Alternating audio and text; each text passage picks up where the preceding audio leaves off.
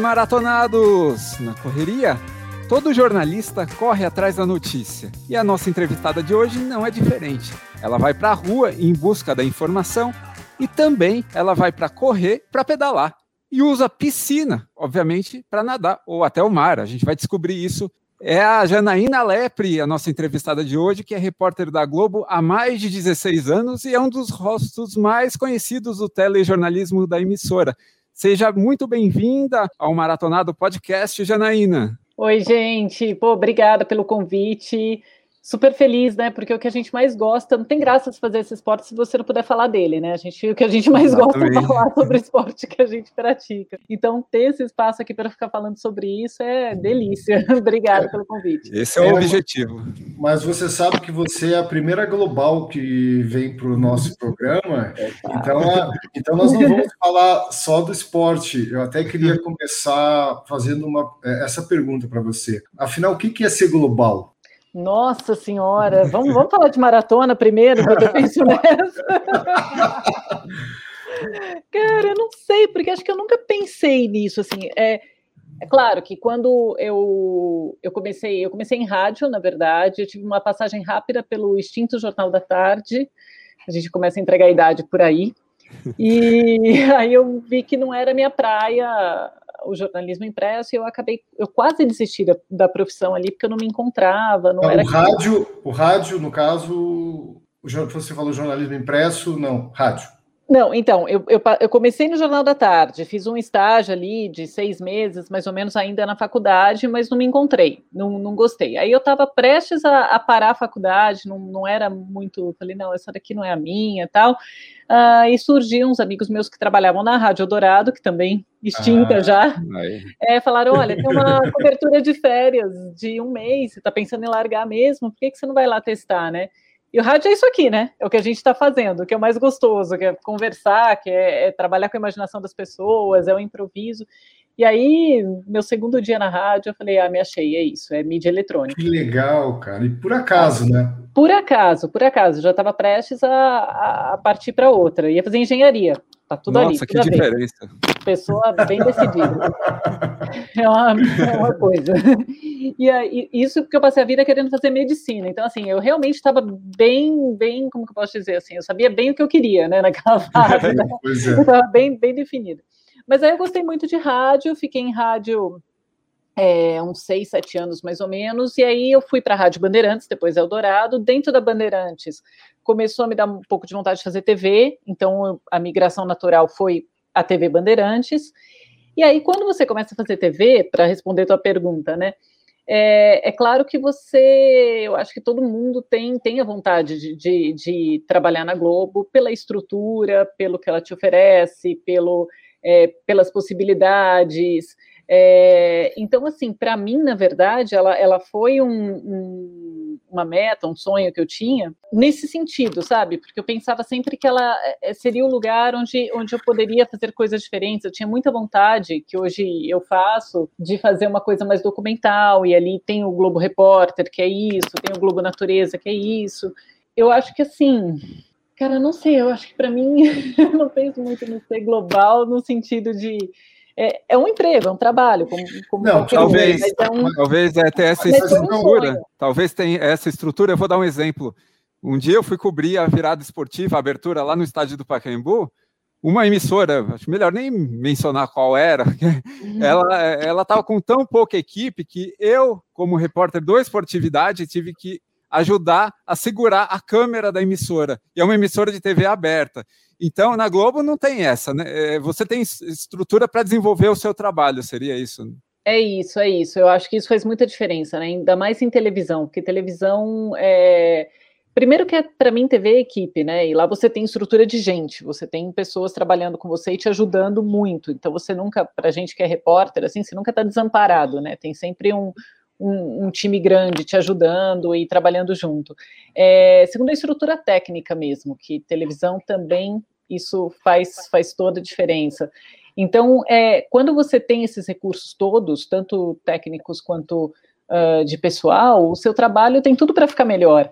Né? Então as possibilidades aumentam e as coisas que você pode sonhar, propor, imaginar, elas acabam aumentando. Então é, é, era, era era um sonho assim. Eu acho que e aprendi demais, né? Porque é, é uma responsabilidade gigantesca aquele microfone, né?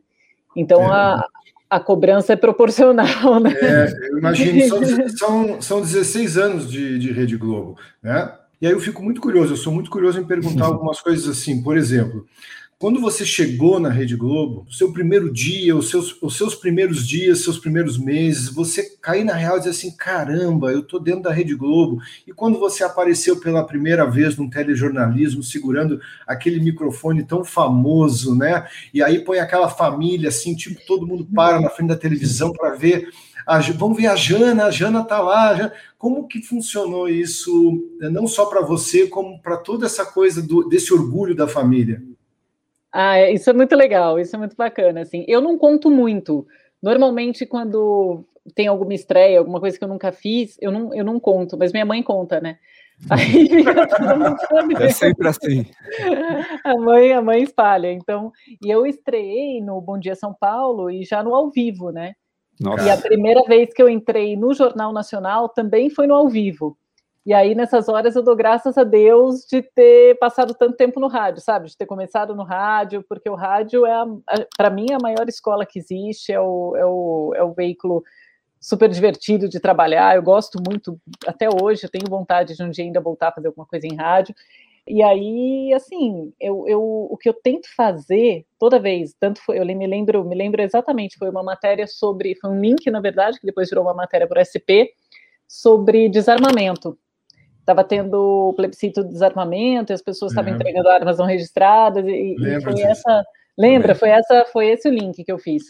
E, e aí eu, eu lembro que, assim, uma coisa que eu faço desde o tempo de rádio, quando eu fui para a TV, a mesma coisa, é tentar abstrair, não pensar para quem eu estou falando, quem está me vendo, porque óbvio que se eu parasse para pensar, eu ia falar, poxa, é minha primeira entrada, acabei de ser contratada, tá todo mundo olhando, tá todo mundo me avaliando, então, assim, eu, eu realmente desligo e eu olho para a câmera e eu penso na minha mãe, assim, mentalmente eu falo, mãe, tipo, vou te contar uma história, sabe?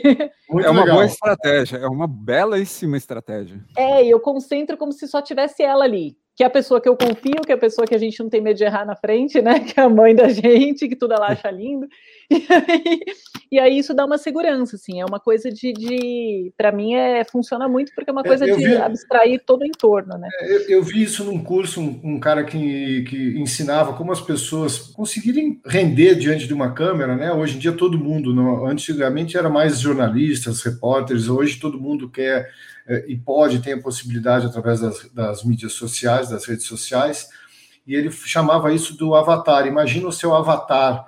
É, o avatar é a pessoa com quem você está falando, imagine quem é, e você imagina a sua mãe e você fica mais em casa, mais à vontade. É, mas é isso mesmo, acho que é, é sempre isso, é você mentalizar alguém que você tenha confiança, que você tenha segurança, né? Eu acho que isso ajuda muito, assim, a concentrar e, e abstrair tudo que está acontecendo no entorno, né? É, porque é difícil. Eu mesmo já fui para uma arquibancada em Interlagos, quando eu era ainda aluno da faculdade Casper Libero, lá na Gazeta. O, um bêbado chegou e, e simplesmente roubou meu celular, roubou, entre aspas, né? Não. E queria falar no, no, no, celular, começou a gritar. Era na, numa época em que, em que, na verdade, o, o recurso era basicamente o, o, telefone celular. Então, na verdade, imagina aquele barulho. A, a, qualidade do som era horrível, né? Da ligação, não tinha nem recursos digitais, né? Então, imagina, você sempre está sujeita a, alguma coisa assim. Você tem alguma história, Janaína, de, de algum, ah, alguém que entrou no tem, link seu? Tem várias. Deve Nossa, gente, tem, tem, ah, tem, tem, algumas. Não, mas é que eu brinco, porque eu falo, cara, assim, eu queria um dia fazer um curta-metragem sobre tudo que acontece 30 segundos antes do link começar. Porque, assim, você fica posicionado, às vezes, mais de uma hora esperando te chamar. Você fica lá, você ensaia, né? Você conversa com o cinegrafista, o cinegrafista arruma o fundo, arruma a luz, arruma tudo. A hora que eles falam assim, olha, vai te chamar em um minuto, parece que começa tudo, começa a fechar o tempo, a nuvem vem, é, as pessoas. E aí, uma vez, no caso Isabela Nardoni, é, que era um caso super pesado, e eu estava num ao vivo do jornal hoje, Rosana Jatobá apresentando, Uh, e aí o, o, cenário na época ele era diferente. Tinha aqui o cenário e tinha um telão, né, do lado que ela conversava com o repórter. E era justamente o dia que eles iam levar presos a, o pai e a madrasta, o Alexandre e a Isabela. E aí eu ia entrar abrindo o jornal para falar isso, que a qualquer momento eles iam sair de lá presos e tudo mais.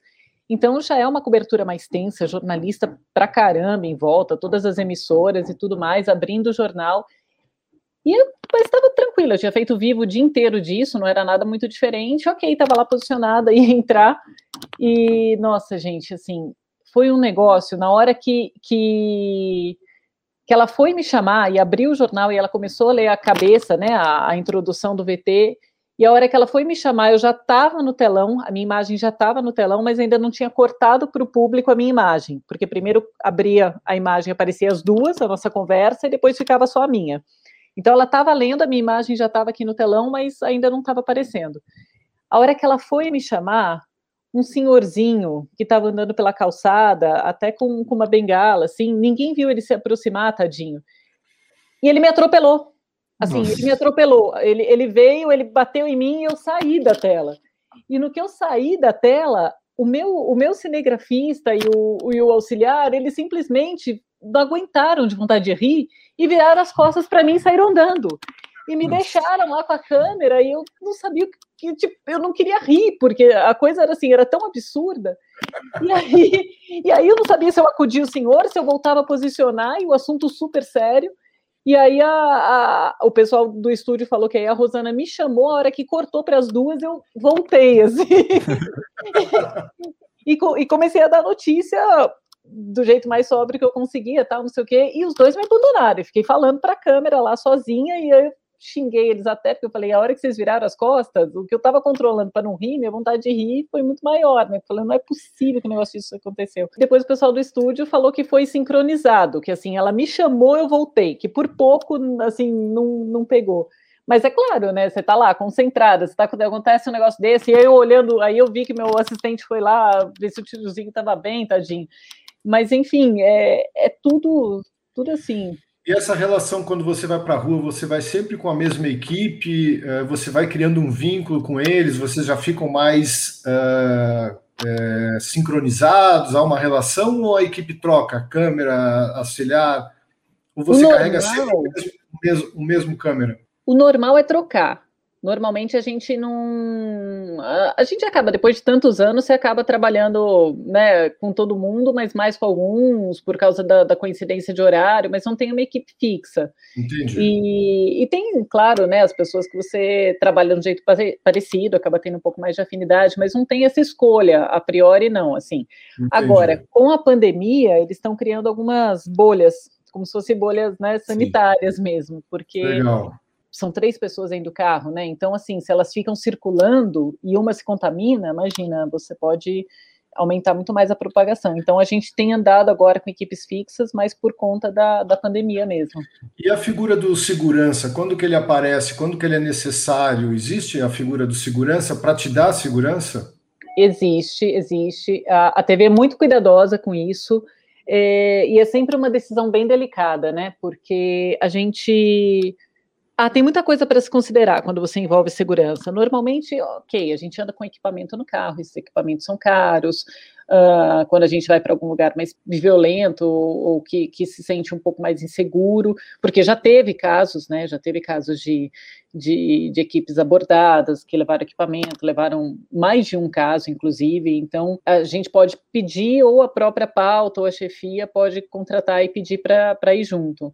E em caso de alguma manifestação que possa ter um ambiente mais hostil, teve um momento que foi muito tenso para a gente na rua, né? Porque, enfim, a gente acabou é, acabava sofrendo muita agressão, às vezes não só agressão verbal mesmo, partia para. Foi mesmo, foi, foi na, na, na, saída da Dilma ali nas manifestações. Exatamente. Lula, exatamente. Ali ficou tenso o negócio, né? Ali, ali naquela, bem tenso.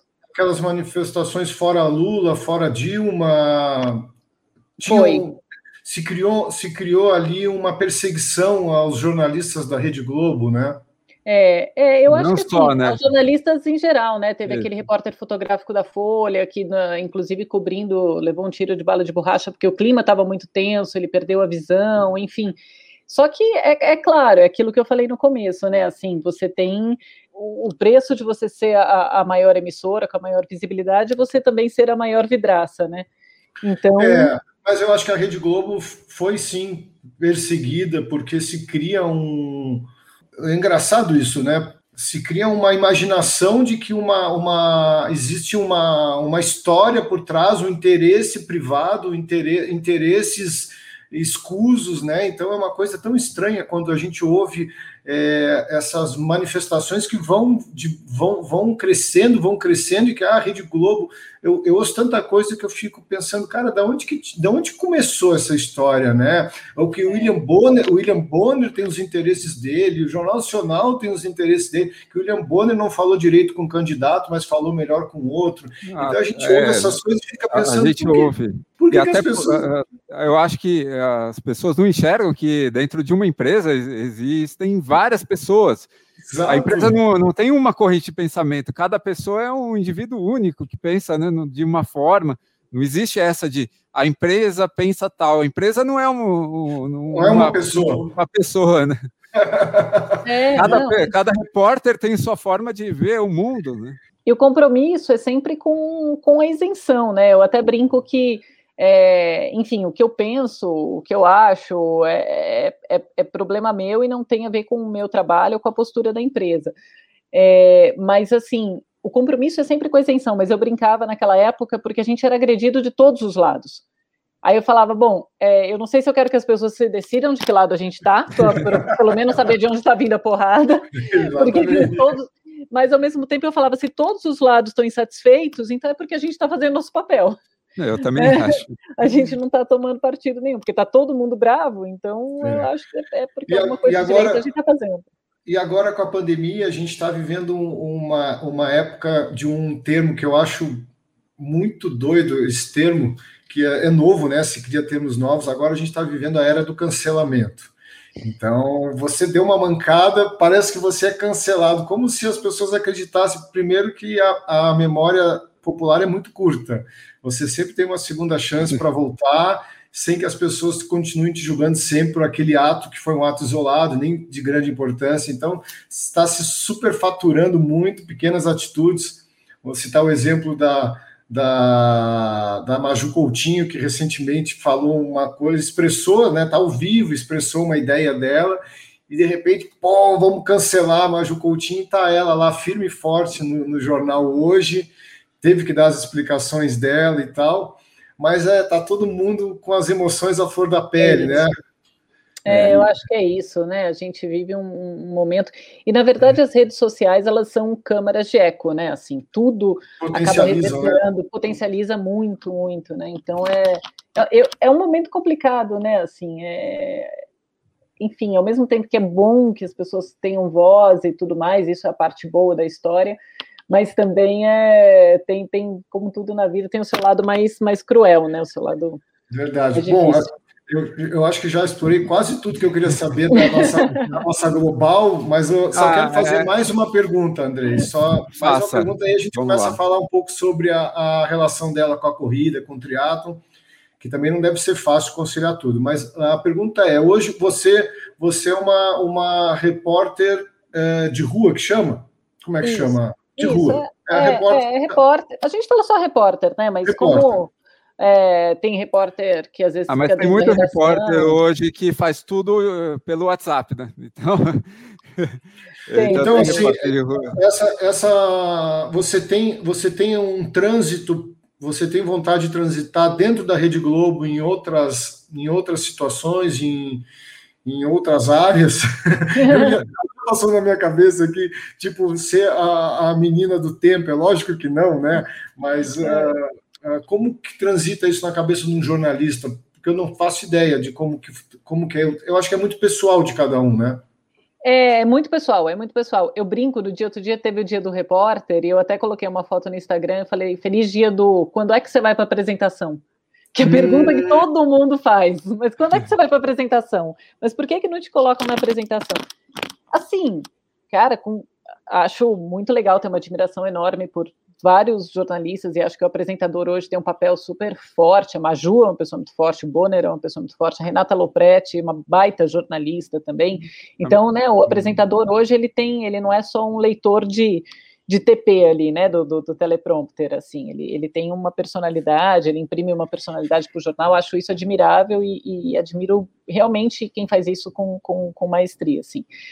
Mas nunca foi a minha, por exemplo. É, eu nunca quis e continuo não querendo. Enquanto eu tiver pique, porque a rua, eu tenho uma amiga que fala que a rua é para jovem, porque é, é, cansativo para caramba, são muitas horas dentro do carro, não tem onde comer, não tem banheiro para ir, não tem horário, né? E que é o que é o, é a parte mais difícil, eu acho, da história, porque você não tem rotina nenhuma.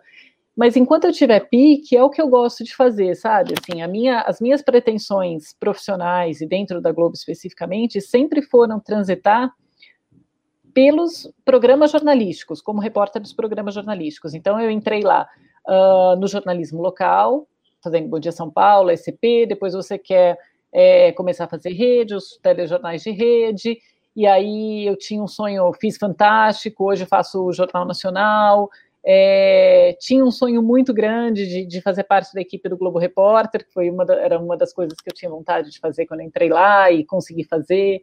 O Globo Natureza, que, que para mim é o grande barato hoje, assim, se eu pudesse eu fazia só Globo Natureza, ainda mais do jeito que as notícias estão pesadas, eu adoraria ficar fazendo só Globo Natureza, dar uma fugida. Então, assim, por quê? Uma vez me disseram uma frase que eu guardei, assim, a reportagem, ela é passaporte, sabe, assim, é, a reportagem ela te leva para mundos, lugares e pessoas que quem está dentro de uma redação nunca vai ter oportunidade de conhecer. Então, é isso que me fascina. Assim, eu citei o Globo Natureza, poxa, eu passei uma semana isolada com as tribos da Amazônia, em território indígena, que eu não conseguiria ir de nenhum outro jeito se eu não fosse uh, repórter é, dormindo naquelas redes, naqueles barcos chalana, com aquele rio. E assim, a hora que eu tô ali, eu falo, é, é isso que eu quero. Eu não quero ficar dentro de uma redação é, apresentando, porque o meu barato é outro. O meu barato é conhecer esse mundo, assim, é conversar com essas pessoas e, e, entender melhor o que, que, é tudo isso que a gente vive, o lugar que a gente vive, as coisas que a gente tem, como a gente lida com as coisas, como a gente processa. Então, assim, a reportagem eu acho que expande os horizontes da gente absurdamente, né? Demais. Sim, por isso que é uma questão mais pessoal essa esse isso. tipo de escolha, porque você isso. tem um certamente você tem um espírito muito mais de, de aventura do que outras pessoas que não têm tanta essa característica, preferem ter é. o conforto da sua casa, é tá lá a rotina da sua família, porque você fazer o que você faz, você tem que abrir mão muitas vezes do seu conforto, da sua rotina, deixa pessoas que você ama um tempo distante, enfim, é, é, um, é uma aventura. Essa, essa da, da Amazônia mesmo, assim, é, mesmo entre, entre os repórteres, tem os repórteres com perfil para esse tipo de coisa e outros não, e tá tudo bem, né? Eu acho que o legal de uma redação, se eu fosse chefe de uma redação, eu queria ter de tudo, você tem que ter de tudo, você tem que ter gente é, com habilidades e disposta a fazer qualquer, a fazer tudo, né? Mas quando eu contava lá na redação, eu falei, olha, não, é, não tem tomar banho, não tem banheiro, então é, é banho no rio, Uh, e aí os índios falam para você, não, pode tomar banho aqui na beirada, só não vai no fim da tarde, porque no fim da tarde é hora do predador. Então começa a uhum. chegar jacaré, cobra, piranha, não sei o quê. Meio largado de peladas. É, e aí você tá lá com seu cinegrafista gravando o pôr do sol e ele assim, não, mas esse pôr do sol tá lindo. Você fala assim, eu vou tomar banho, porque senão depois não vai dar certo. E aí ele me fez, assim, esse dia a gente depois riu demais, que é um baita cinegrafista que foi comigo para lá, assim, uma fotografia impecável. E ele queria, porque queria fazer o pôr do sol no Rio Negro, na aldeia, não sei o quê, e eu sei que escureceu. E aí eu falei para ele, eu falei, Marconi, agora você vai fazer o seguinte, você vai iluminar aquele rio inteiro para eu tomar banho. Você vai pegar todo esse equipamento que você tem aqui, você vai colocar lá. E aí ele falou, não, a gente bota, a gente bota. E aí era aquele breu, porque era lua nova na Amazônia, então tava floresta escuro, céu escuro, rio escuro, porque o Rio Negro, ele não tem essa cor à toa, ele é cor de Coca-Cola mesmo, ele é bem escuro. Então você não vê nada. E aí eu só sei que ele foi com três painéis de LED gigantescos para a beira do rio e eu só ouvia, porque a gente nem via, a gente, eu só ouvia as risadas dos índios, que eu falava, gente, o que, que eles estão pensando, né? Com a gente levando aquela iluminação para tomar um banho de rio ali rapidinho. E, e assim, mas eu, eu me divirto. Para mim, a, a graça é, é, essa, é me colocar em situações que, que, que eu jamais imaginaria. Fazer xixi de madrugada. sem banheiro. Você tem que descer no meio da floresta. E o medo? Que você não está enxergando nada, e você tem que descer do barco, do barco você desce por um, por um caiaque, por outro caiaque, para chegar na beira do rio, e aí ali é bem perto da onde a gente foi, era 10 quilômetros da fronteira com a Colômbia. Hum. Então, de madrugada, o que passava de barquinho, né? Assim, Eita, é... Então, é... aí você fala, caramba, assim, mas são coisas que você só, só vai conhecer se você estiver lá, né? E, é, e cada viagem, e cada viagem dessas, independente se é uma viagem tão uh, distante e numa área tão diferente e hostil, com uma cultura indígena também, essa viagem realmente você cresce, você traz uma bagagem que é para a vida Isso. toda. Mas tem outras viagens que você nem dava tanta importância, que talvez nem tivesse o mesmo potencial, e você se surpreende muitas vezes com os seres humanos que estão lá, né? Com as é pessoas, isso. com as relações. Isso, isso que faz a gente crescer muito. Eu sou muito, muito ligado a essa característica sua também. Acho demais a gente se colocar em situações que a gente aprende muito, muito com nessa convivência com culturas de pessoas diferentes. E não é necessário nem ir tão longe, a gente pode aprender com alguém aqui do bairro, numa reportagem de, de, um, de, um, de um cidadão comum, não precisa ser alguém super especial lá, lá do Amazonas, pode ser um, não, cidadão é, comum. É o coração aberto, sabe? A gente tem que estar com o coração e com a cabeça aberta, assim, porque as pessoas têm muito a ensinar para a gente, as pessoas têm muito a mostrar para a gente.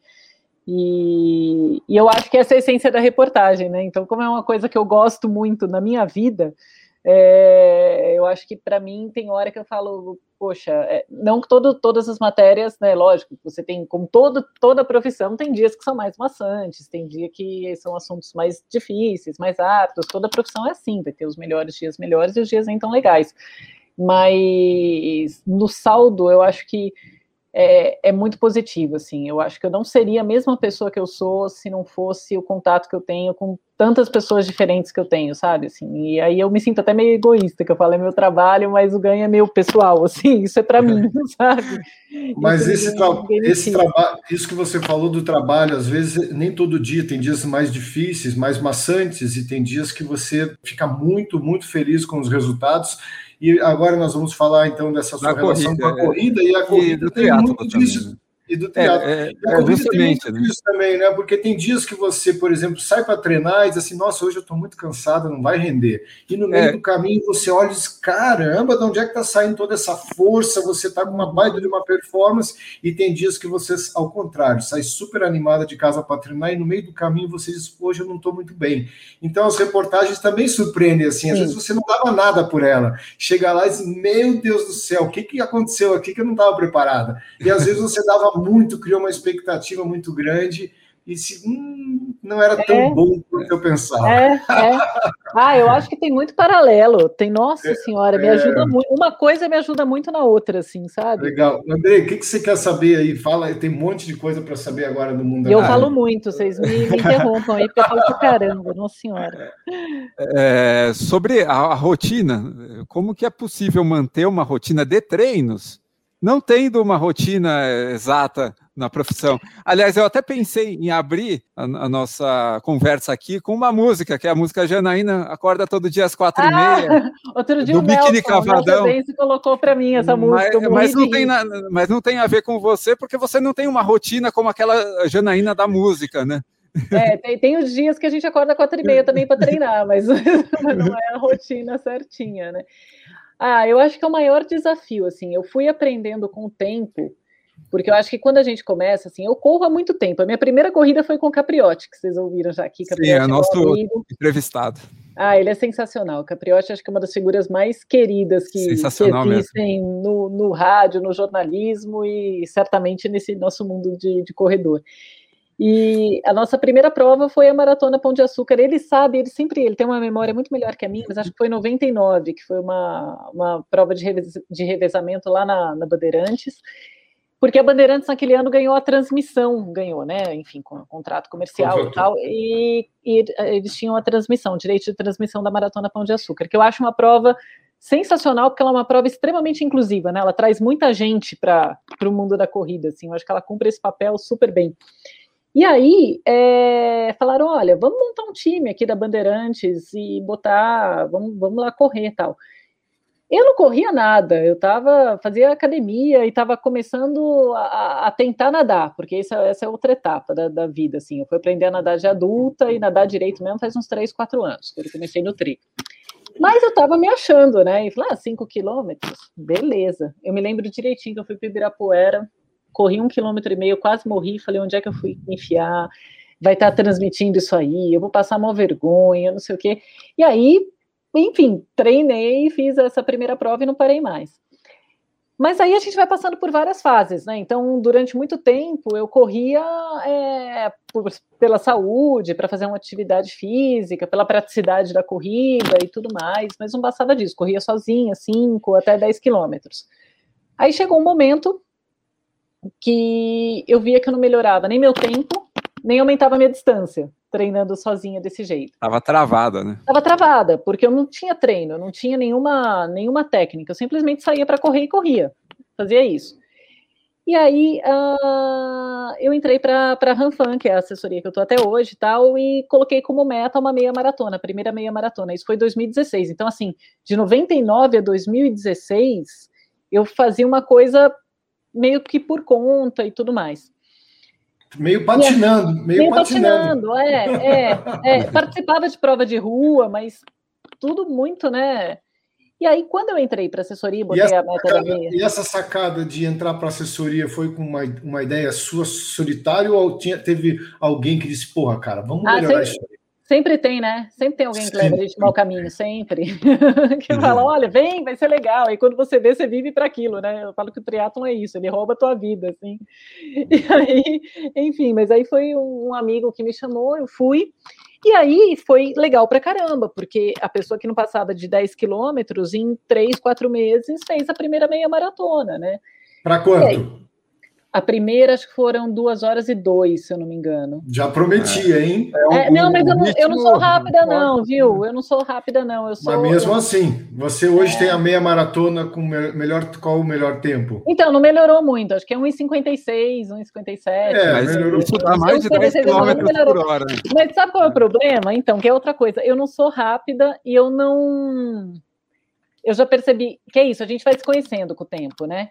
Eu percebi que o meu barato, mais do que melhorar a performance nas provas, é me colocar desafios. Então, assim, dificilmente eu treino para ficar melhorando o tempo de uma prova. Eu ter, termino de fazer uma, eu preciso de uma diferente para me, me estimular a treinar. E eu tenho uma amiga no triatlo, a Lívia Bustamante, que ela é uma Sim. baita triatleta. Não, e ela, nossa, ela é fantástica. E, e ela, e ela, obviamente ela tem tempos muito bons, mas se você olhar, ela fala: Eu nunca pensei em fazer um Ironman para baixo de nove horas, não sei, enfim. Eu nunca pensei, mas eu gosto de fazer as provas difíceis do Ironman. Ela faz o Ironman aquele na Patagônia, o Patagônia Extreme, ela faz essas. O barato dela é vencer as provas difíceis, assim. E, e, e assim, e o seu? E o seu barato? Qual é? eu acho barato? que é meio esse também, é me propor a fazer coisas que, que vão me desafiar, sabe? Assim, a meia maratona eu já sei como é que é, eu já sei qual é a distância. Aí acontece, aí começa, né? Ah, então, sei lá, vamos fazer uma maratona. Aí você vai para maratona. aí da maratona, a maratona eu ainda quero baixar tempo, sim, porque eu quero muito conseguir o índice de, de Boston, né? E, e que eu acho tá que eu tenho com 60 tempo? anos. eu tô com, com 60 anos. Não, com 60 anos eu consigo. Eu tô com mais ou menos quatro horas, preciso baixar para caramba. Só que aí, quando eu estava treinando para maratona, aí apareceu o triatlon. Aí, quando aparece o triatlo, não é assim, vamos fazer um sprint. É tipo, ah, vamos fazer um meio iron? Vamos! e aí eu paro de treinar na maratona porque o desafio do, do triatlo me emociona mais. Então, então mas eu, o que eu acho legal no triatlo, no perfil do atleta, de, do, do perfil do triatleta, é que eu acho que a técnica ela é o polimento ele é muito maior no triatlo então acho que a, a forma como o triatleta corre é, eu gosto muito. Quando eu vejo um triatleta correndo, parece que eu já, eu já sei que esse cara é triatleta. Eles correm de uma forma diferente. E você poder trazer isso para a corrida, dizer, pô, eu aprendi a correr, o triatlon te obriga a melhorar pequenas técnicas, porque tudo faz muita diferença. É, e não tem nada a ver uma modalidade com a outra. Por exemplo, quem corre bem, não, não. necessariamente pedala bem, né? Não, não. Assim, e, e, e é entender que a, a gente começa a fazer triatlon e a gente pensa nos três esportes separadamente. Até porque durante a semana você treina eles separadamente. Mas o segredo é entender que é uma coisa só. Então, não adianta você se matar é, para nadar e, e, dar tudo de você ali, se você depois vai ter que pedalar 90 quilômetros e correr 21. Principalmente se a natação não for seu forte. Então, você tem que ter essa estratégia de, olha, vou entregar a natação sem cansar muito aqui, bababá. Meu pedal é forte? É forte, mas qual que é o limite que eu tenho que ir a ponto de não desgastar minha perna para eu não quebrar na corrida e, e lascar minha prova na corrida?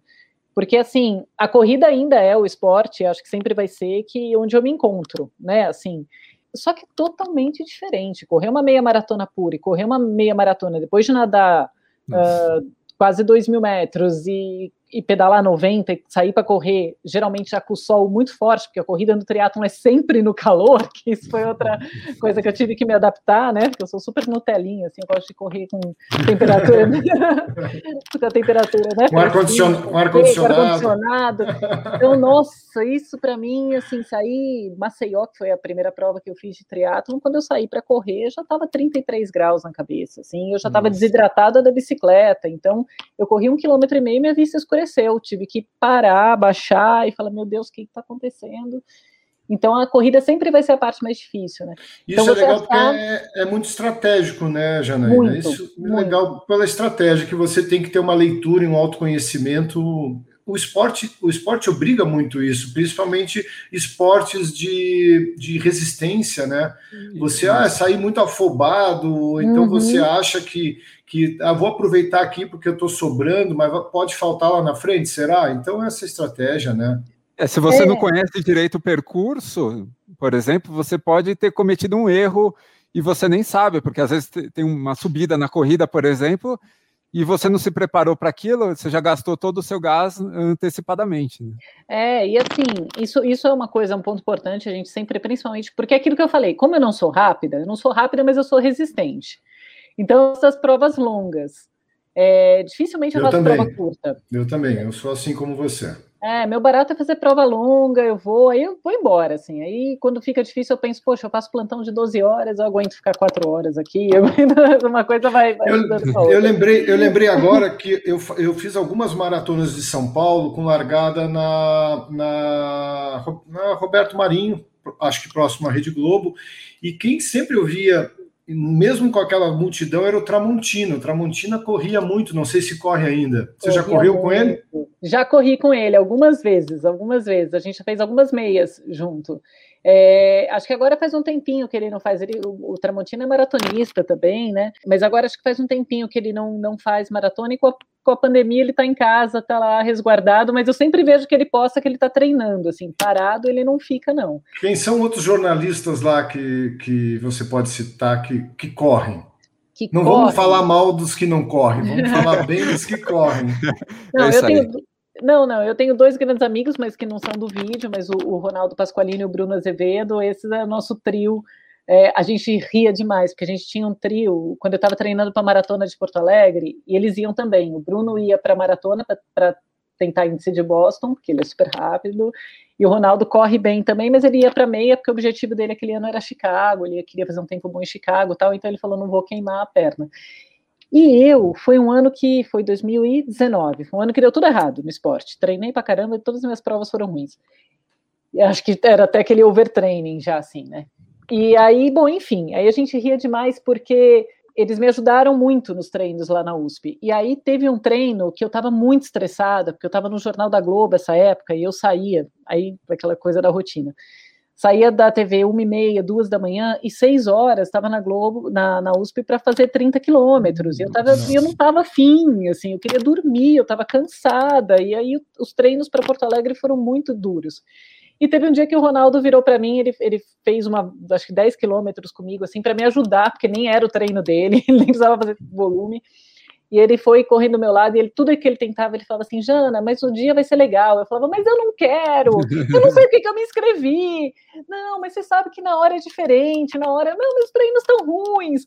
Jana, mas a gente vai estar juntos três, a gente vai jantar. Tipo, ele começou a apelar para tudo, né? Para tentar me animar. Comida. Eu, Até para comida. comida. Churrasco, não, vamos comer um churrasco gaúcho. Tudo, tudo. Ele começou a usar todos os recursos. E aí ele, como um bom sagitariano que é, que nem eu, virou para mim e fez assim, Jana, a gente vai andar de avião. Tipo, aí, quando ele falou isso, eu lembro que eu olhei pra cara dele e comecei a rir. Eu falei, cara, eu tô mala, né? Porque você tá apelando para qualquer coisa já. Eu falei, eu não sei mais o que fazer para te animar para ir pra essa prova. E aí, nosso grupo, desde aquele dia, sempre o nome do grupo a gente mudava para o código do aeroporto da nossa próxima prova. Então, toda vez, ou quando alguém ia fazer alguma prova, a gente botava o. Virou o, piada interna. Virou piada interna, era o código do aeroporto, porque a gente falava, ah, fulano, Bruno vai andar de avião, ele vai andar para tal lugar. E aí, desde que a no pandemia caso, Porto Alegre, gente... Porto Alegre era Salgado Filho ou Poá? Então, Poa. eu estava tentando lembrar, acho que era Poa, acho que era Poa. Poa Porto Alegre era é. Poa. Aí depois, é. enfim, depois quando o Ronaldo foi para Chicago, a gente botou o Xi lá e a gente sempre mudava. Aí desde que a pandemia começou, que eu fui a primeira a voltar a treinar, e os dois ainda estão meio parados, e aí a gente só ficava trocando. Teve uma fase que a gente só trocava coisas de casa, receita de comida. Aí o Bruno começou a me mandar uns pratos que ele tinha comprado, não sei o quê. Aí um dia eu abro o grupo, tá lá, kamikado. Eu falei, nossa senhora, aposentamos, né? aeroporto, aeroporto já era. Aeroporto já era, agora é isso aqui, estamos todo mundo aposentado já. Mas eu ainda tenho fé que eles voltam. E a maratona de Porto Alegre, a, e a sua maratona de Porto Alegre, como foi? Foi horrorosa. Foi horrorosa como os treinos. Poxa vida. Foi, foi, mas é porque era isso. Eu acho que não era meu ano, acho que não era um ano para eu fazer a maratona, para eu fazer esse tipo de prova. E eu me lembro, é, meu marido também é jornalista, né? Ele estava comigo lá, e eu me lembro que no sábado antes da maratona teve aquele episódio do Neymar com a Nájila. Nossa, hum. bem, né? E meu, e meu marido, ele era o chefe de produção do programa do Cabrini. Hum. E o hum. Cabrini foi o cara que, que entrevistou ela primeiro. Bom, moral da história, não três da manhã, a gente ainda estava acordado que ele estava falando com o Cabrini. E eu só olhando no relógio falando, tem uma hora e meia para dormir, tem duas horas para dormir, tipo... Isso é o pior, isso e, vai e dando cada tava, vez mais nervoso. É, e eu já não estava bem, e, e, sabe, foi um acúmulo de coisas, e eu me lembro que, assim, eu me lembro exatamente a hora que eu quebrei naquela prova, que foi na largada. Que... não foi. Não foi, foi na, largada. largada. Eu, quebrei na largada, porque foi a hora que eu olhei, assim, tocou a campainha, que é sempre a, a buzina lá, que é sempre uma hora legal. E eu olhei, me deu aquela alegria, aquela euforia da largada, e eu pensei, nossa, que preguiça, cara, 42 hum. quilômetros. A hora que eu pensei isso, eu falei, lascou. Porque a única, assim, eu não tô fisicamente preparada como eu deveria. Então eu estava confiando na minha cabeça, era a única coisa que o eu mental. podia fazer. O, o mental era o que ia te salvar. Exatamente, era, era confiar no mental. E ali eu a hora que eu pensei isso, eu lembro que na sequência eu pensei e falei, dançou, Janaína. E aí, quando eu passei no, no quilômetro 10, estava o Lucas, que era o treinador lá da Ranfan, que, que ficava nos pontos estratégicos, eu passei pra, por ele e falei assim, Luquinha, já foram 10. E eu lembro que ele falou, pô, mas já tá contando, cara. e eu já tava contando, sabe? E... Louca para acabar. Louca e pra é, acabar. é horrível. Não, não, é, não é a melhor coisa. Você tem não. que aproveitar a experiência na verdade, praticamente quando chega só lá pelo quilômetro 30, que você pode se dar o luxo de sofrer um pouquinho, mas até então tem que estar tá divertido. Não, né? tá. Exatamente, eu me lembro a primeira, é... poxa, quando deu. A minha primeira foi Chicago, né? Porque era aquela coisa, eu faço, não faço, faço, não faço. Ah, vou me inscrever para o sorteio, dizem que é difícil, dizem que né, tem que. Não sei, não sei se eu vou fazer outra, então se eu fizer também já faço uma major, já vejo como é que é tal. Bom, aí dali a pouco vem o e-mail, né? Congratulations. Aí eu falei, lascou, caramba, agora eu vou ter que treinar para esse negócio aqui, vou ter que fazer, já vem debitado no cartão, né? Não tem volta, já pagou. Tem que, tem que treinar, tem que, tem que arrumar dinheiro, tem, tem que arrumar dinheiro, falei, agora vou ter que correr atrás disso aqui. Né? Inventou, jogou com a sorte, a sorte sorriu para você, né? Vamos lá. Aí, e eu me lembro que assim, essa prova foi um dos dias mais felizes da minha vida, assim, foi um negócio, cara, a, a tanto que eu falo que Chicago é a cidade que roubou meu coração no mundo, assim. Porque Tava tudo perfeito, feliz. tudo Foi perfeito. Tudo, a menos... Então, a temperatura estava ideal para você? Não. Isso é uma coisa. O dia que eu fizer aquela maratona, que eu ainda quero fazer aquela do Polo Norte lá, eu acho que eu vou derreter umas três calotas. Porque onde eu vou, tá a temperatura esquenta. É impressionante. Chicago fez frio a semana inteira, um friozinho, choveu no dia anterior, estava assim 12 graus. Eu falei, delícia, caramba, nós vamos correr assim fez 30 graus durante a prova. Nossa. Acendeu aquela luz laranja, eu morrendo de medo de pararem a prova, sabe? Mas assim, mas eu estava tão feliz, eu estava tão feliz de estar fazendo aquilo, nada me importava, assim, sabe? Eu, eu, só me lembro no 35 ter passado pelo Lucas, que era o mesmo treinador, e falado para ele, Lucas, meu pace, eu, meu pace estava mais alto, tal, né? E eu estava meio decepcionada, assim. Falei, Lucas, meu pace está mais alto, está muito quente. E ele falava, tá difícil para todo mundo, tá todo mundo com calor, só termina, vai, vai, vai. Ele, falava, ele não dava muita moleza, assim, né, para o mimimi. E aí, e aí eu me lembro que quando eu passei a meia maratona, porque que blue line o caramba, né? O povo gritava, eu botei Jana na camiseta, as crianças gritavam, o povo gritava, eu ia para um lado e para o outro. É só para quem não sabe, a blue line é a linha do traçado ideal que você percorre a, a menor distância. Isso. Na verdade, a distância exata da maratona, 42, 195. Exatamente. E aí eu sei que eu olhei para o relógio, eu já tinha. Chicago perde um pouco também, né? No começo ali, perde bem mas eu já tinha corrido quase um quilômetro a mais, acho que só do zigue-zague que eu estava fazendo, sabe? Porque eu queria só curtir, assim, eu não tava. Aí a hora que eu olhei aquilo, eu falei, meu, concentra, porque eu lembro de ter pensado, porque são 42 e vai fazer falta isso aqui depois, né? E aí eu comecei a concentrar da meia maratona para frente, mas também curtindo muito, e, e é isso que você falou, né? Andrei, assim, a, eu me permiti sentir um cansaço, tal, quando chegou ali no 32, 30, que aí eu focava, eu pensava só no Lucas com a Coca-Cola no 35, e falei, eu vou chegar até lá, vou tomar uma Coca e, e vai dar certo isso aqui. E qual outra corrida internacional que você fez? Então, aí eu fiz Nova York, no ano seguinte, que é lá que, eu, que, que é esse meu tempo de quatro horas aí, que é o meu melhor tempo, né?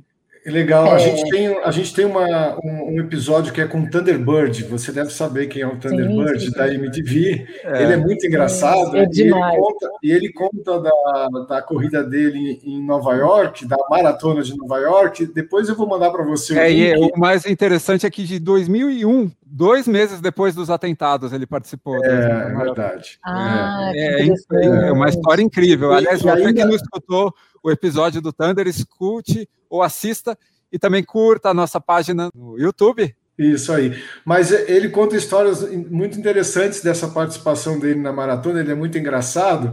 É, enfim, uma das histórias é que ele precisou parar para urinar e que nos Estados Unidos não é assim, você vai fazer xixi em qualquer lugar que você vai preso. E daí ele conta como tudo aconteceu. E para você, como que foi a maratona de Nova York?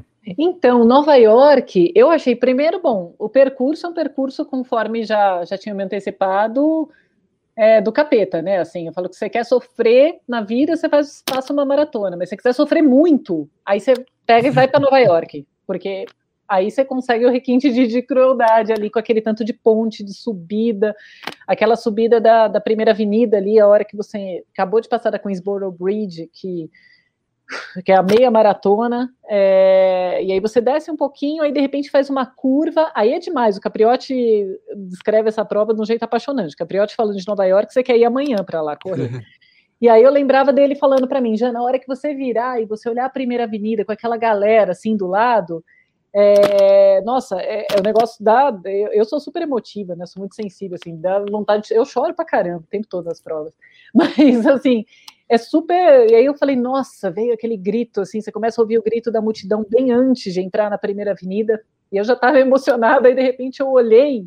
Sabe quando você está na rodovia, na estrada, e a rodovia faz assim, ó, e ela não para de uhum. subir, e eu só olhei a multidão fazendo assim, não parava de subir, aí a emoção passou na hora, né? Falei, perdeu a graça. Agora perdeu, perdeu a graça, graça, eu vou ter que subir isso aí, e eu tinha feito as contas, tinha estudado todo o percurso, sabia quantos quarteirões eram.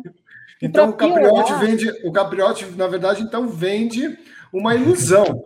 Ele é, não, ele é embaixador da maratona de Nova York, é Capriotti, mas desconfio do que ele fala. não, mas é legal para assim. Eu acho que assim, a largada não tem largada mais bonita no mundo, nem, nem assim, emocionante. Eu ainda dei sorte, porque ali na, na ponte tem tanto a parte de baixo quanto a parte de cima, né? Larga em duas ondas.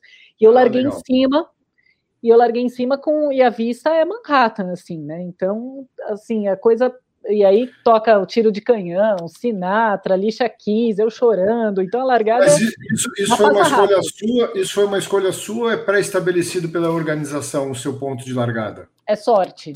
É sorte, é hum. pré-estabelecido. Eu estava torcendo mesmo para largar na parte de cima, para ter essa vista mesmo a hora que largasse. Que legal. E aí eu fiquei super feliz. A hora que eu vi que a minha onda ia para cima, assim, falei. Bom, e agora? Quer dizer, 2019, você disse que não foi um ano bom na, nas corridas para você. E agora a pandemia. É, 2020 começou... não foi, né? Não foi. É, 2020 não aconteceu. 2020 não foi. Você conseguiu pelo jeito você está conseguindo se manter motivada, me treinando, mesmo você dizendo que você é daquelas pessoas que sempre precisa estar com uma inscrição feita para ter um, é, um, um foco para o seu treinamento. Como que você está conseguindo manter a motivação? Então, você sabe que no fim das contas, é, eu acho que acabou sendo bom, porque o que, que aconteceu? Nova York foi 2018, aí você tinha me perguntado como é que foi a maratona, e eu lembrei de uma coisa importante, eu estava lesionada. Hum. É, eu tive uma aquela lesão do trato iliotibial. Nossa, eu, eu conheço essa lesão. Você começa a correr, a daqui uns quilômetros, o seu joelho na lateral, no meu era na lateral externa, ele Isso. começava a ranger e com uma dor insuportável. Insuportável. Não dá para andar. Não é que não dá para correr, é que não dá para andar. Exatamente. É, é uma lesão que se tira da prova. E você sabe que essa lesão parece que ela vem lá do glúteo. Não sei se alguém Isso. falou para você. Falou, na época, porque aí na época que eu fiz de fisioterapia, eu ainda infiltrei o joelho para fazer Nova York. Tipo atleta profissional, vai, não, você vai, vai. Porque o que, que aconteceu? Eu, eu, como eu te falei, minha, minha obsessão nunca foi pace, nunca foi ritmo tal. Só que eu tinha, em 2018, eu fiz o primeiro meio Iron, em agosto. Então eu estava vindo num volume de treino muito grande para fazer o meio Iron, e eu mal terminei o meio Iron em agosto, comecei o ciclo de Nova York, que era em novembro. E aí eu estava com um pace de corrida que eu nunca tive na vida. E eu me empolguei, tava felizona, falei, nossa, gente, porque é óbvio, eu tava extremamente condicionada do, do meio Ironman. E eu falei, vou arrasar em Nova York, né, me achando. É, dois meses antes estourou meu trato, estourou de, eu tava no Parque do Ibirapuera, de cair sentada, porque é isso que você falou, assim, era uma dor e, e, foi me dando sinais durante os treinos, sabe? Assim, eu sentia dor e continuava correndo com dor. É. Sentia dor e e a, aí... gente não, a, gente não, a gente não conhecendo a lesão, a gente ainda acha que a gente vai dominar ela, pelo menos num nível suportável. As minhas maiores frustrações foi quando eu saía da minha casa pra, pela rua treinando e chegava numa distância tão longe de casa que eu, eu tinha que parar e voltar caminhando. Aí eu é. voltava de cabeça baixa, arrasado. Assim, é. Não. é possível, cara, não é não. possível. Eu chorei, desesperei, faltavam dois meses para a prova. Eu sei que assim, para resumir a história, procurei um, um, baita médico do esporte, que a primeira coisa quando ele olhou a lesão, ele falou: qual é a chance de você não ir? Aí eu falei, nenhuma, doutor, senão eu não estava no médico que é maratonista, entendeu? Porque a gente procura o médico que é maratonista, né? Que é senão tem aqueles médicos que falam, se você quer melhorar, não corra nunca mais. Tem alguns que falam essas Isso. coisas.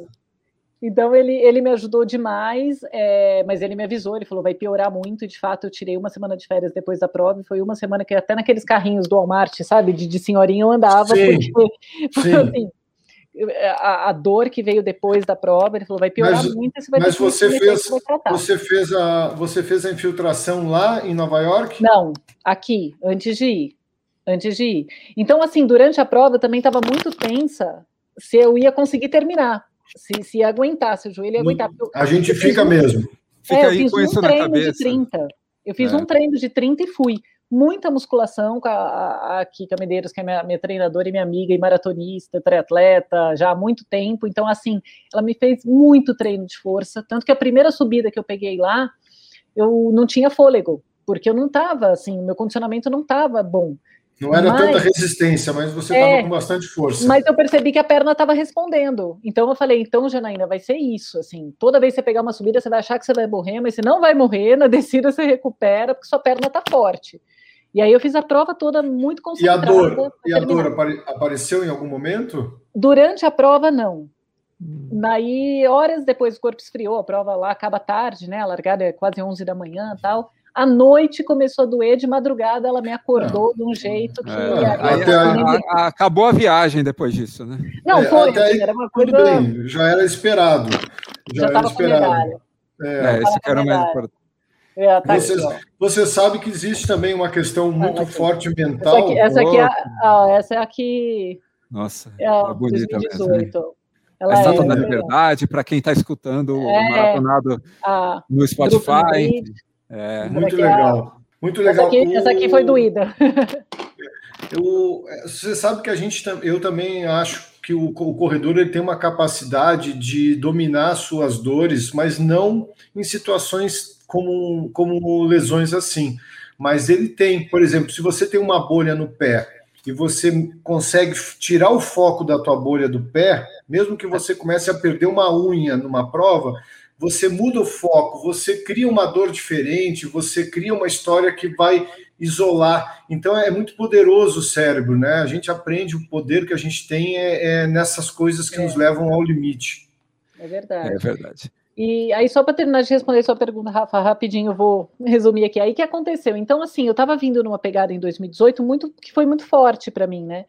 E porque é isso, eu entrei nessa coisa, fiz o meio Iron, entrei no triatlon, que é, é, um treino muito mais pesado. Eu não acho, é engraçado isso. A prova do meio Ironman, fisicamente, e a preparação do meio Ironman, acho que foi a, a coisa mais desgastante que eu já fiz. Mas para a cabeça, eu acho a maratona muito mais desafiadora porque é muito mais tempo você fazendo a mesma coisa, assim, sabe? E, e, então, assim, comparando os dois. Mas eu tava vindo nessa pegada e tava vindo numa exigência grande, e aí eu coloquei em 2019, eu botei essas duas metas. Eu falei, vou fazer Porto Alegre para ganhar quilometragem, experiência de maratona e começar a pensar no índice de Boston.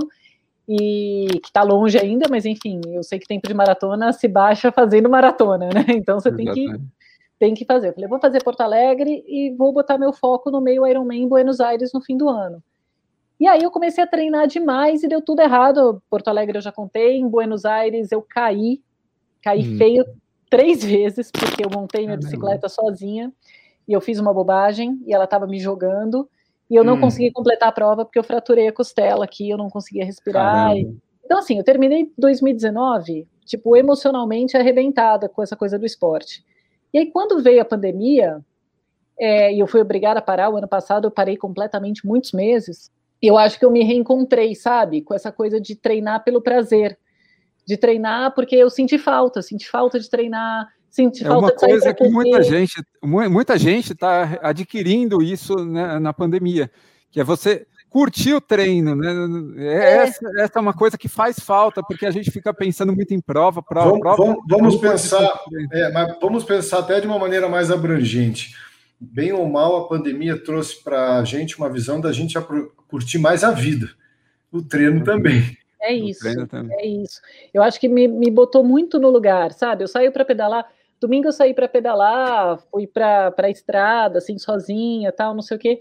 E aí, putz, eu não fiquei olhando no relógio para ver velocidade média, sabe? Eu falei, cara, eu tô pedalando pelo prazer, porque eu gosto de pedalar, só por isso, assim, não tô aqui para fazer treino, até tenho meu treino, né? Tem dia que a gente vai lá, mantém os estilos. Planilha. Mas a planilha, ok, mas não é minha primeira preocupação, sabe? Não é meu, meu grande barato, assim. Eu falei, nossa, eu, eu tô vindo para cá para fazer isso, não é porque eu tenho uma prova, é porque eu gosto de fazer isso, é simplesmente porque me faz bem né? Assim, eu tenho saído para correr, ah, aquele dia que a perna está cansada, você começa a correr, você vê que o treino não vai sair do jeito que está programado, tá tudo bem.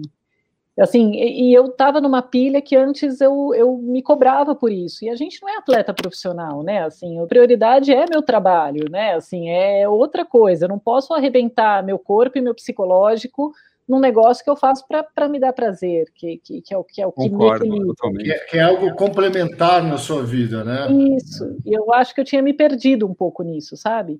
Todos nós. É. A primeira pedra quem nunca se perdeu. Uma, uma coisa muito obsessiva, né?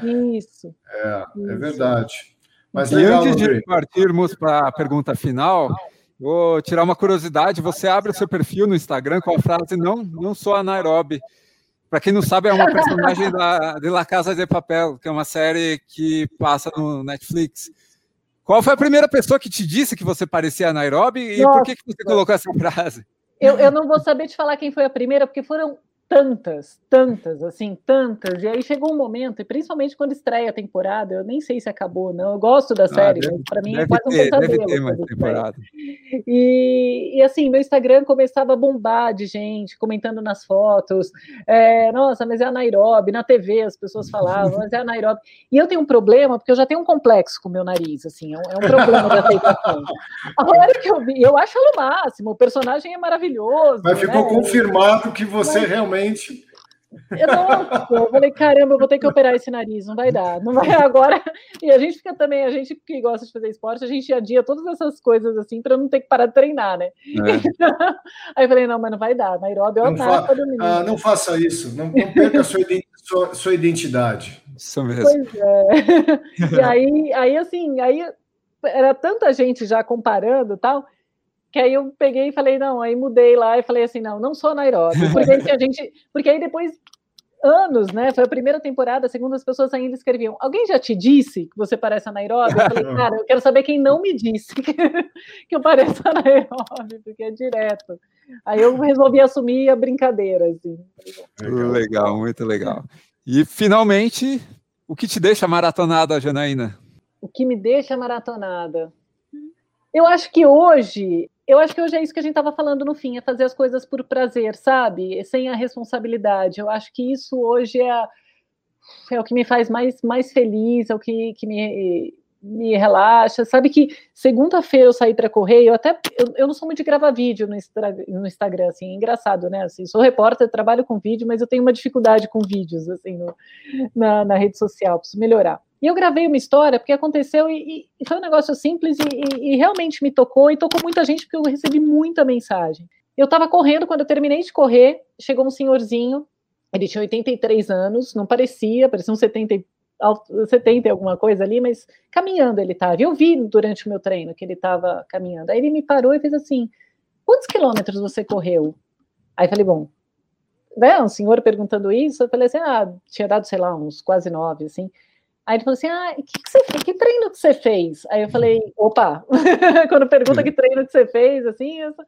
Aí começamos a conversar, moral da história. Ele corria e ele falou para mim: correu maratona, que gostava muito de correr, mas que com a idade já não consegue mais, que agora ele só conseguia caminhar, né? Mas que ele mantinha, porque ele estava doente, estava com artrose, estava com isso, estava com aquilo. E aí, assim, sabe quando te cai uma ficha? Eu falei: caraca, gente, será que eu com 83 anos vou estar caminhando na praça, vendo as pessoas correr e vai me dar essa melancolia que eu senti nele, sabe? Porque ele começou comigo com uma certa melancolia, assim. E aí eu parei para pensar e falei, gente, passa muito rápido, né? Assim, a, a, as coisas passam muito rápido e, e, e hoje a gente está bem, está podendo fazer isso, está contando história, está planejando prova mas a gente, daqui a pouco a gente envelhece, né? A gente pode ficar doente, a saúde vai embora, vai ter uma limitação ou outra. E aí eu pensei nisso, eu falei, eu acho que a gente tem que vir pelo prazer de vir, sabe? Para celebrar o fato da gente poder fazer o que a gente gosta, mas, de ter saúde para isso. Vídeo, você gravou um vídeo a respeito disso? Eu gravei um stories, logo depois do treino, eu gravei um stories contando isso, assim. Que e legal. foi muito bacana a reação das pessoas, sabe? Muita gente assim se identificou com a reflexão, muita gente escreve falando poxa, é, eu saí, eu saí para caminhar, eu saí para pedalar, eu fui fazer alguma coisa, porque é verdade, assim, a gente acha que a gente tem todo o tempo do mundo, né? A gente acha que não vai ficar velho, a gente acha que, ah, hoje eu não vou treinar, não tô afim, não tem é. prova, não sei o quê. Cara, não faça isso pela prova, não faça isso por. Meu, faça isso se você gosta, se é a sua praia, não precisa ser a corrida, pode ser qualquer esporte, né? Faça por você, faça porque você tá bem, você tem saúde, você aquilo te deixa feliz, sabe? E eu acho que hoje é isso que, que, que, que representa para mim, assim, né? Acho que isso que, que me deixa maratonada, assim, porque é o é, é redescobrir esse amor e, e, essa, essa gratidão, sabe? Por a gente poder, ainda mais no momento que a gente está vivendo, por a gente poder fazer essas coisas que, que fazem tão bem, né? E que a gente vai ter, de novo, aí voltando para o começo da nossa conversa, que a gente vai, vai encontrar esse tipo de pessoa, tá com o coração aberto para ouvir e, e que vai, vai, vai fazer, vai abrir um mundo novo, né? Que sempre abre um mundo novo para a gente e bota a gente em contato com, com pessoas incríveis, com aprendizados incríveis. Então é isso, sabe? Muito mais do que pace, do que prova, do que medalha. Tudo isso é legal pra caramba, mas a essência é outra, pelo menos para mim, assim. A essência é, é, é, uma, é uma coisa de Deus, né? Você terminar um treino e sem explicação, um senhorzinho, uma cabeça branca aparece na sua vida e te enche de pensamentos, de valores, te faz repensar numa questão de uma fração de, de segundos, de minutos. Aí eu acredito muito na, nessa força divina, dessas coisas que acontecem de forma inesperada e a gente cresce com pessoas que passam pela nossa vida, às vezes por um instante. Eu já cresci com um cara que me alcançou água no quilômetro, sei lá, de uma prova, que ele olhou no fundo dos meus olhos assim, cara, você pode. Eu falei, se eu pudesse voltar lá e descobrir quem foi quem ele. Era?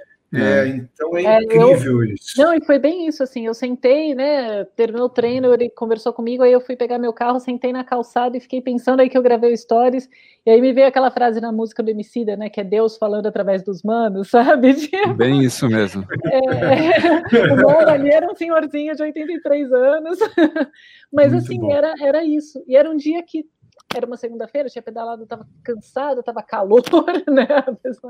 E eu falei, ah, eu vou. Aí eu falei, putz, vale a pena, cara, vale a pena porque eu gosto, sabe? E é isso, eu não sei por quanto tempo mais a gente vai poder fazer isso, gente, ninguém sabe. Então a gente tem que ser grato por poder fazer, mesmo com as limitações que a gente está tendo, e continuar fazendo pelo, pelo simples prazer de, de, de estar tá vivo e estar tá saudável e poder se cuidar e respirar um ar puro e se mexer, e sentir a endorfina e tudo isso. Eu vou resumir, eu vou resumir um, em uma frase, é encarar como se todo dia fosse um dia de São Silvestre, aquela festa, aquela emoção que você sente ali quando passa pelo túnel ali pós-paulista, é aquela emoção que a gente tem que sentir nos treinos, na, é. nas corridas e também no nosso dia a dia como um todo, né, Janaína? É isso, é isso. E é um aprendizado para a vida, né? Que a gente, é. ele, ele fala ali na corrida, mas na verdade ele estava falando de muito mais coisa, né? Ele certo. não estava falando só daquele treino, ele estava falando de, de muita coisa que a gente deixa achando que a gente sempre vai ter tempo para fazer. E, e, às vezes não é bem assim, né? Então, é, eu acho que o esporte ensina demais a gente. É, é. Eu adorei, adorei conversar com você, a nossa Muito primeira bom. global. eu sabia que, que a conversa ia ser muito legal de saber, porque você às vezes acha que a gente vai falar de um assunto aqui no Maratonado, a gente tem uma sensibilidade à flor da pele, de gostar de, de entender o que está por trás de um ser humano, né? E, e das emoções que você sente em cada etapa, em cada momento da sua vida, porque a gente não nasce é, sabendo de tudo. Você mesmo se virou uma jornalista da Rede Globo e é bom que os jovens ouçam isso, né? Ah, mas eu queria ser é, médica e depois eu resolvi que eu ia ser engenheira. eu, mas eu sou jornalista da Rede Globo. Todo mundo acha que é uma vocação que vem lá de criancinha e nem sempre é assim. E agora você Muito aí no esporte, a gente conversando. Obrigado, adorei a conversa. Isso Agradeço realmente enriquece. Poxa, eu que agradeço demais. Desculpa, como eu disse, eu falo muito. Nossa Nós senhora, também. Contando história, né? Enfim. É, Foi muito bom. Se tivesse uma editora agora aqui, ia me dar várias broncas, ainda bem que não. aqui, aqui não tem, aqui o podcast não tem corte, é, é direto. Não, espero que, que as pessoas curtam o papo e, e, e se inspirem também, né, com que a gente, assim, eu me inspiro muito ouvindo, todo, todo, eu vi vocês já vários episódios, ouço muito outros podcasts também, e, e eu acho que é um, é, um, é, um, é um time, né, assim, é um time silencioso, é um time que tá cada um parece que na sua ali, mas eu acho que a gente tem alguma coisa que conecta todo mundo, né? Mesmo. Então, tomara que, que as pessoas aproveitem também essa conversa. Muito obrigado, Janaína Lepre. Obrigado, Rafael. Mais um episódio do Maratonado Podcast.